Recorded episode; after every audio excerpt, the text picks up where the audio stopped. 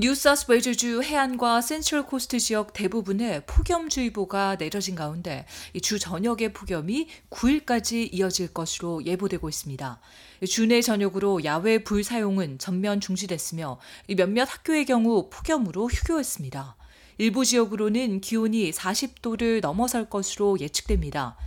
시드니는 월요일인 어제 38도까지 수은주가 치솟았습니다.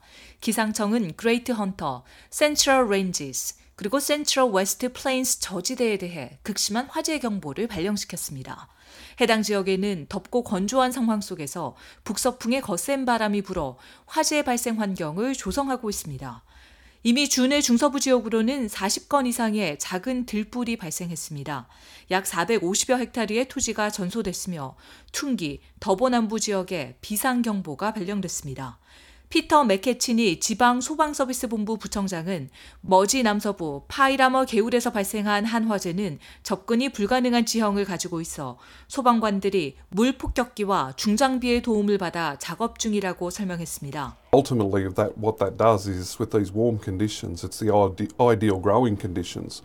맥케치니 지방 소방 서비스 본부 부청장은 이렇게 따뜻한 조건은 이상적인 성장 조건으로 농부들을 위한 좋은 곡물이 자랐고 이 좋은 목초지가 자라는 것을 보았다라며 하지만 모든 것이 말라 결국에는 다 불타버릴 수 있다라고 말했습니다.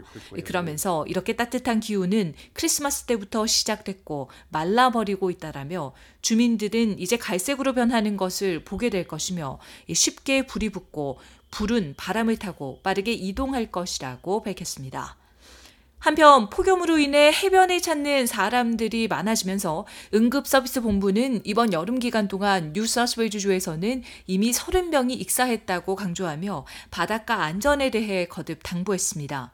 피터 서텔 뉴사스웨이주주 응급 운영본부 부청장은 불필요한 위험을 감수하지 말 것을 강조했습니다.